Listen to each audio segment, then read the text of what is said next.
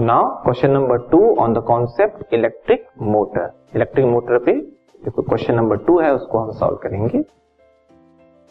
The question is what is the principle of an electric motor list some devices in which electric motors are use हमें बताना है electric motor की principal ये किस principal पे या किस सिद्धांत पे काम करता है?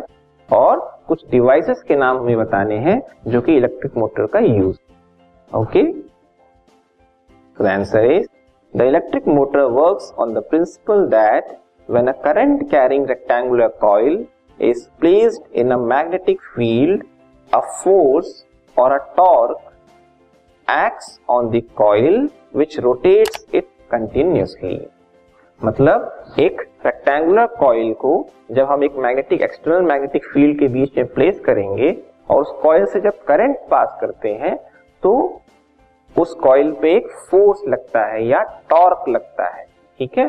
टॉर्क मतलब रोटेटरी फोर्स को बोलते हैं टॉर्क तो उस फोर्स की वजह से वो कॉइल रोटेट करने लगता है। यही है सिद्धांत इलेक्ट्रिक मोटर का। Few devices which use electric motor are electric fan washing machine mixer grinder etcetera वैसे जो भी आप सब्सटेंस देखोगे जहाँ पे कोई चीज़ रोटेट करा रहे हैं। इलेक्ट्रिक करंट के थ्रू कुछ भी रोटेट करा रहे हैं तो वहाँ पे ऐसा मान के चलिए कि इलेक्ट्रिक मोटर ज़रूर लगा होगा, कहीं छोटा, कहीं बड़ा।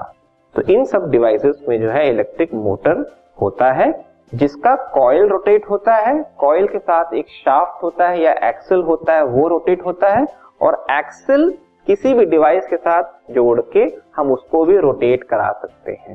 तो ये है मेन एप्लीकेशन इलेक्ट्रिक मोटर का। This podcast is brought you by Hubhopper Shiksha Abhiyan अगर आपको ये पॉडकास्ट पसंद आया तो प्लीज़ लाइक शेयर और सब्सक्राइब करें और वीडियो क्लासेस के लिए शिक्षा अभियान के यूट्यूब चैनल पर जाएँ।